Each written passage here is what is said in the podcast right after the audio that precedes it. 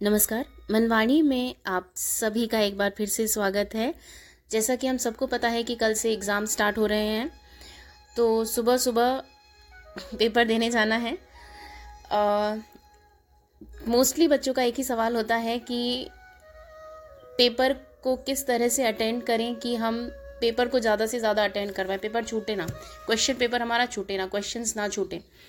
तो इसके लिए आपको उस सेक्शन या उस क्वेश्चन से स्टार्ट करना है जो आपका बेस्ट है। जो आपको सबसे अच्छे से आता है, वो आपको सबसे पहले करना है। इसी तरह से धीरे धीरे आपको आगे बढ़ते जाना है।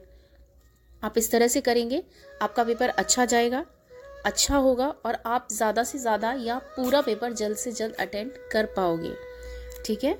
और आप जैसी भी तैयारी है, बहुत अच्छी है, साल भर मेहनत की है, आप बहुत अच्छा करोगे बहुत अच्छे से लिखोगे और कॉन्फिडेंट होकर जाना।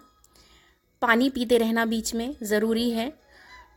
वॉशरूम के लिए बाहर निकल के टाइम वेस्ट नहीं करना। अपने आप को इतना कंट्रोल करके रखना पेपर भी अच्छे से होगा और पानी थोड़ा थोड़ा पीते रहना। ठीक है? और पेपर जैसा भी होगा, बहुत अच्छा होगा। मार्क्स जितने भी आए, जैसे भी आए, उससे कोई फ़र्क नहीं पड़ता। हमें पास हो जाना है, बहुत बड़ी बात है, बहुत अच्छा है। ठीक है? All the very best to all dears